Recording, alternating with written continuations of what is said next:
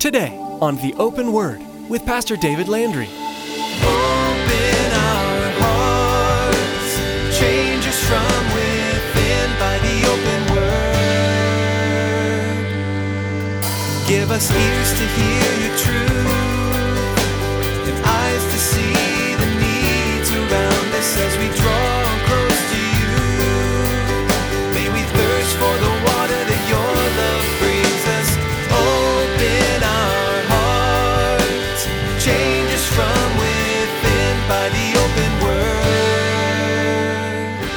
God in human flesh, Jesus Christ, the Son of God, coming in that way makes no logical sense to us.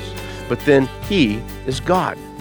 He knows all things and is more intimately aware of the future than you and I are of our very present time right now. And so often, as He works out His plan, as He works out His purposes in our lives, we don't always agree with how things are going in that present time. Sometimes God's ways do not make sense to the limited human mind.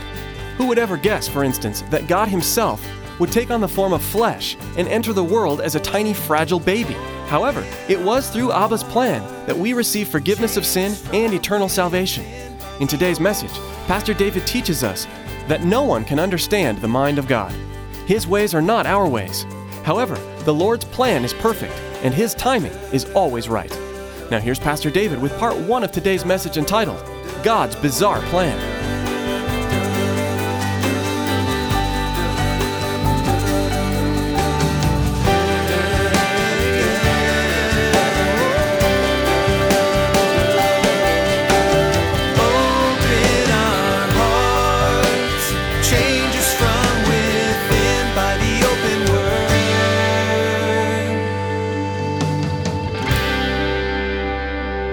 Well, the hymn was written somewhere around 1770. Now that that that allows it to be classified as an old hymn, okay?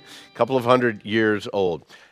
The it was written by a man by the name of William Cowper and we've shared his story in the past, an interesting story on the man, but the words of the hymn that I'm speaking about this morning may be familiar to some of you, maybe not to others. The words are God moves in a mysterious way, his wonders to perform. He plants his footsteps in the sea, and he rides upon the storm. If there's one thing that I want you to understand this morning and the message that we'll be looking at today, is that God often moves in ways and in manners that, that, that many times, in fact, I would say probably most times, we really don't understand. We don't understand how he's doing, what he's doing, when he's doing it, and why he's doing it many times. God sets in motion particular plans and purposes and events that, that, that many times make absolutely no sense at all to you and I while we're in the midst of it. Think about it for a moment with me. You'd have to admit that, that Jesus came into the world in a very peculiar way. I mean, really, God coming in human flesh, that, that's strange enough. That God Himself would break through eternity, come into this temporary mode of mortality, put on Himself human flesh. Very peculiar. But to add to that, the fact that He would come into the world as a small, very fragile, very vulnerable baby. Now, that's just downright bizarre. God could have done it any other way. He could have simply shown up on, on the scene as, a full man right there. But he didn't. He came as a small child. And that to me is kind of bizarre. The dictionary defines bizarre this way markedly unusual in appearance, style, or general character, and often involving unexpected elements outrageously strange. I love that. Outrageously strange. And God moves in outrageously strange ways. When He moves and He works, we don't know what's going on. And it wasn't just how He came, it's also where He came. That was rather bizarre. The fact that the timing was to be during that time of taxation to where he would have to come, uh, where Mary and Joseph would have to come down to this old little town of Bethlehem. The fact that there wasn't any room there in Bethlehem even for him to be born, that he had to be born in a stable back in, in a feeding trough. That's bizarre. That's strange. That makes absolutely no sense to our human logic at all. I mean, think of it this way if you were to get the notice that the Queen of England was going to come and visit your house on a particular day at a particular time, and you were anticipating, you were waiting for the Queen of England to show up. So you would be looking down your street. You would expect there to be probably some big limousine with a large entourage of people around her, security forces everywhere, perhaps even air support, just security. You would anticipate that. You would expect that. You'd be waiting for that. But while you're waiting for that, suddenly you see turn down your street a 1973 Chevy Vega. Okay? That's a little beat up, needs a paint job really bad. The tires are fairly well worn on this thing. The engine sounds like it's a, a, diesel that's out of tune. It's knocking so bad and it's blowing smoke out of the back end of it. And that particular 73 Vega pulls into your driveway. And you're thinking, no, no, don't come now. I'm expecting the Queen. And out of this vehicle is this older lady. Comes out, she's got faded blue jeans on, some raggedy looking tennis shoes, and this oversized sweatshirt. That can't be the queen. You, you wouldn't expect the queen. You wouldn't anticipate the queen. That would make absolutely no sense for that woman to be the queen of England. But the King of Glory showed up in a very similar way. And that's why so many were surprised that the king would come, born in a stable in that little town of Bethlehem. Truly, it just wouldn't fit for the queen to come. And it just doesn't fit in our human logic that the King of glory would come and be born in a stable. God in human flesh Jesus Christ, the Son of God. Coming in that way makes no logical sense to us. But then He is God. He knows all things and is more intimately aware of the future than you and I are of our very present time right now. And so often, as He works out His plan, as He works out His purposes in our lives, we don't always agree with how things are going in that present time. But as I've also shared with you in the past, the problem that we have is that we don't remember the past very well. We don't understand the present very well, and we have absolutely no clue what the future is in reality. We might make plans, but we don't know what tomorrow is going to bring. That's why it's so important in our lives to trust our lives, every aspect of our lives, to God in every way trust Him and to be obedient to Him even in the hard times. When you look at, at, at, the ways and at the actions of God throughout time, you've got to realize, you've got to agree with me that there are many bizarre directions that His plan has gone. And when I say bizarre, they're strange, they're unexpected, they're not what we would have figured, not in our logic. Take, for instance, the situation with Noah. Noah all the world was wretched and unrighteous. And God pointed to this man, Noah, and says, Noah, you and your family I'm going to save. And the way I'm going to do it is, Noah, you're going to build this big boat. Why didn't God just take Noah and said, Noah, come up with me for a while? or I'm going to destroy everything, I'm going to start all over. God could have done that. That's kind of a God thing. But he didn't do it that way. He said, He took a man and said, You will build a boat. And it took that man 120 years to build that boat. And during that time, he was, he was preaching about the reality of a coming judgment that would be on humanity.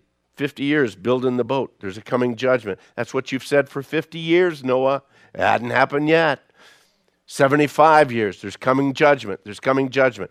God is going to destroy the world. That's what you've been saying for 75 years, Noah. It hasn't happened yet. 120 years. God's going to bring a flood.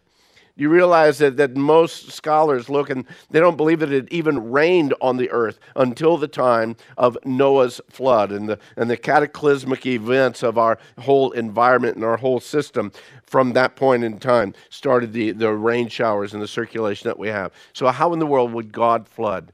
What a strange thing that God would do to bring judgment, but also to bring salvation through one man building a boat and then bringing judgment on the rest of the world through a flood. How about the way that he spoke to Abraham? Abraham, a man living in, in Ur of the Chaldees, a, a, pagan area, and he comes and pulls that one man out and says, Abraham, come, and I'm going to show you a land that you've never seen before, and it's going to become your land. Oh, and by the way, Abraham, through you, I am going to bless all the nations of the earth. And through you, your descendants are going to be numbered as the sands on the shore or as the stars in the heaven, Abraham. Through you, I'm going to do that. Oh, and by the way, Abraham, that son that you have, sacrifice him to me. Wait a minute. That, that doesn't make sense. You would think that Abraham would have had dozens of children if his, if his descendants were going to be that huge and, and that vast. But no, God gave him that one true son, Isaac. And then he says, Come and sacrifice him to me. That's strange. That's bizarre. That's unexpected. That's not what our logic would say. The fact that he even picked the nation of Israel, this small, this insignificant as, as, as they were as unfaithful as they were, as bullheaded as they were, as stiff necked as they were.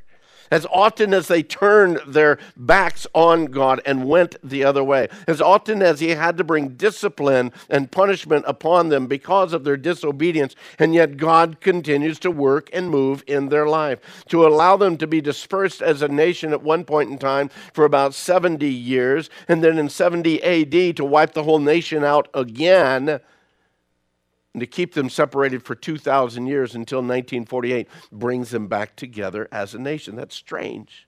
That's peculiar. That's odd that God would do that. But he did it because it's God working. And we've already touched on the reality that he sent his son as a baby to live a human life, to suffer, to die on the behalf of those who had rejected him in order to be able to secure our salvation. How strange. How mysterious are the ways of God.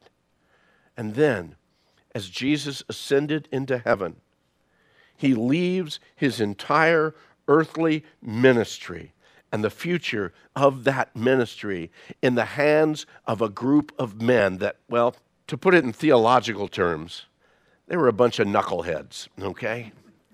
You've got to understand that when you read the Gospels, these guys, they, they, they failed in so many areas, so many ways. And yet, that's the ones that were left in charge of the kingdom. I think you have to agree with me. God moves in a mysterious way, his wonders to perform. If we're honest with ourselves and with God, we'd have to admit the fact that God usually doesn't move in the way that most of us are even comfortable with. But then again, as he told us through Isaiah the prophet, he said, My ways are not your ways, and neither are your thoughts my thoughts. For as high as the heavens are above the earth, so are my ways and your ways, and my thoughts than your thoughts. You see, God is God, and we are not. Amen?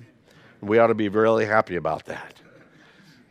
So, with that understanding, with that knowledge that God's going to move in ways that don't make logical sense to us, He's going to work in ways that, man, seem really odd and really bizarre.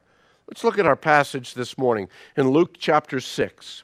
It's that portion in Luke where Jesus picks those 12 men out of all the other followers and calls them as apostles. We're in the gospel according to Luke. We're in chapter 6. We continue on in our study beginning in verse 12. In verse 12, we read this now it came to pass in those days that he went out to the mountain to pray and continued all night in, in prayer to God. And when it was day, he called his disciples to himself.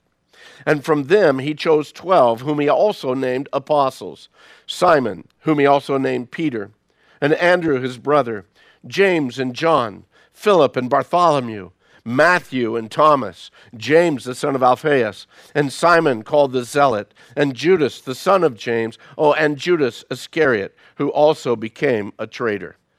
Thus far in our studies in Luke, Jesus has moved on in his ministry, working in a multitude of ways as multitudes of people were following him. He would minister in the synagogues, he would speak out in the open, along the seashore, along the mountainside, ministering, healing, uh, touching lives in, in every aspect and in every way. And in the midst of this, he was drawing attention to the kingdom of God as he spoke and as he ministered to the people that came and followed him. We've already seen that there's often times that as he's ministering to the masses of people, that he would have to break away from them for a time of refreshing, a time of renewal, a time of reconnection and communion with the Father. He would break away from the crowds and go and pray. But here, just as we read in verse 12. It's not just simply getting away for an hour or two. This time it says that Jesus continued all night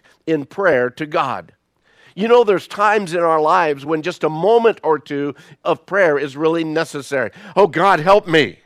That, that's, that's, sometimes that's a very valid prayer right in the midst of something that's going on. There's other times that we extend our prayer and we make intercession or supplication for others, and we may extend that time of praying with family or with friends. Sometimes it's called for even a deeper prayer that maybe we call the congregation to, to pray together. We come together for particular needs and we go into extended times of prayer. There are those times that that are necessary. But then there are also times uh, of what Charles Spurgeon called protracted prayer. And this is, as he says, it's times for extraordinary supplication. In a message given by Spurgeon to the Metropolitan Tabernacle back in 1868, Spurgeon spoke of the, in the context of this particular scripture passage here, chapter 6 of Luke, verse 12. And this is what he shares with this congregation. I think it was pretty valid for us this morning. He says that Jesus was about to choose 12 apostles. And before that solemn act of ordination was performed, he sought power for them from the Most High. Who can tell what blessings were granted to the 12 in answer to that midnight intercession? Christian, speaking to the congregation, Christian, if you enter upon a new enterprise or engage in something that is weightier and more extensive than what you have done before, select a day or a night and set it apart for special communion with the Most High. If you are to pray, you must work. But if you are to work, you must also pray. If your prayer without your work would be hypocrisy, your work without prayer would be presumptuous. So see to it that you are especially in supplication when especially in service. Balance your praying and working. And when you have reached the full tale of one, do not diminish any of the other.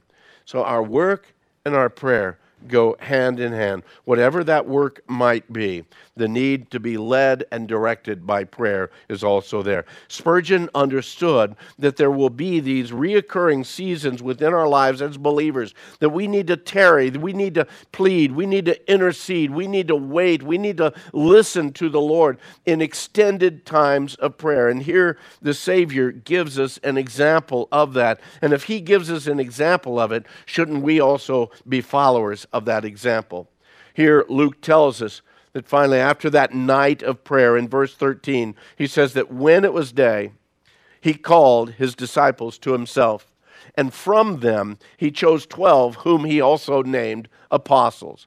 Well, by this time, there was multitudes of people that were following Christ. And as I've shared before, I, I understand and that, that many, many within those multitudes, they were there for the, the free lunch program and the free health care, okay? He's going to heal my diseases. He's going to feed us. I, I know that. I understand that. But I also believe that among those multitudes, there was a great amount of people that just desired to hear the words of the kingdom of God. They desired to know what God was doing and how their lives could be a part of that. They were true followers, they were disciples of Jesus Christ. They heard the words of the kingdom, they desired to live their lives. And there was a multitude of those also. Well, out of that multitude of disciples, the ones that were hungry for the things of the kingdom of God, Jesus chose the 12. And those who were called were then called into even a deeper relationship, a deeper commitment, and yes, a deeper responsibility. But I want you to realize this morning these men, these 12 men that were chosen from among the multitude of disciples, do you realize that none of them were chosen because of any trait that they had, or any characteristic that they had, or any talent or ability that they had. No, they were chosen because God chose them. Do you think that God really needs your talent to do his work? Do you think that God really needs your resources to be able to carry on his plan? No.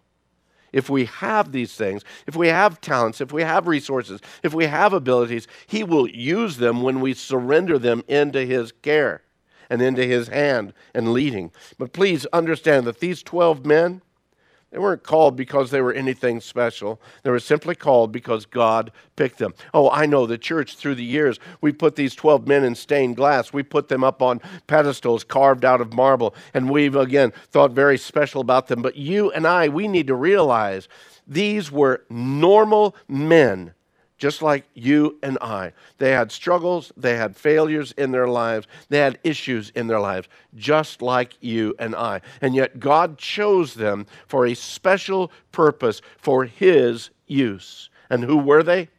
Well, the word tells us, beginning in verse 14. Simon, who he also named Peter, and Andrew his brother, James and John, Philip and Bartholomew, Matthew and Thomas, James the son of Alphaeus, and Simon called the Zealot. Judas, the son of James, and Judas Iscariot, who also became a traitor. So during his night of prayer, it was the Father, I believe, who gave him instruction and direction. And when you think of who he chose to leave the future of the, of the church to, to, to, to leave the message of the gospel to, to leave the work of the kingdom to, because he knew he was only going to be here for a while, let's face it, None of these guys would have passed any of our human uh, uh, resources department's uh, uh, check.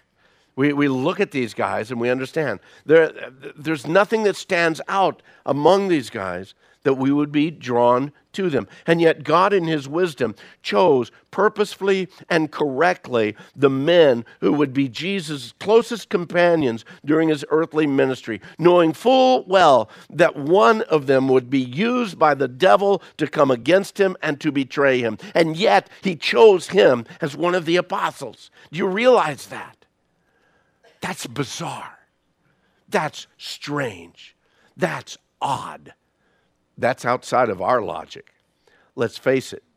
If you had a company and you were choosing your 12 top people, and you knew that one guy was a major backstabber and he would sell you out in a heartbeat, would you pick that guy to be one? No, that would be odd. That'd be strange.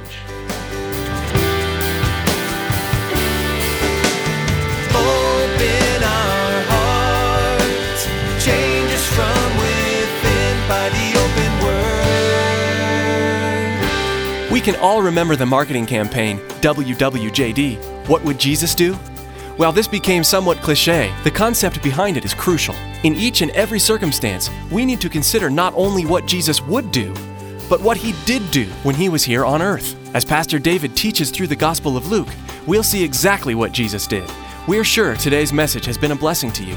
Maybe you'd like to get a copy of today's message. Here's Tracy with all the information you need. Life these days moves fast. From one appointment to the next, most of us race through our days with blinding speed. Those in between moments are great opportunities to connect with God by hearing from Him. To hear more encouraging words from God's Word through the ministry of Pastor David, go to theopenword.com and click on the teachings page. Thanks, Tracy.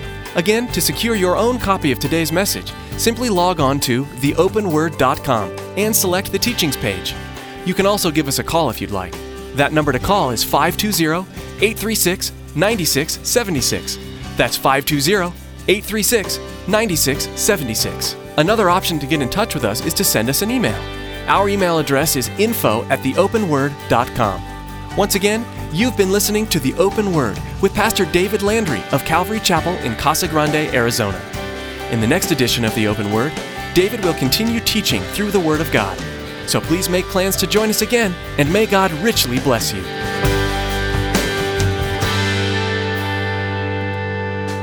Make us more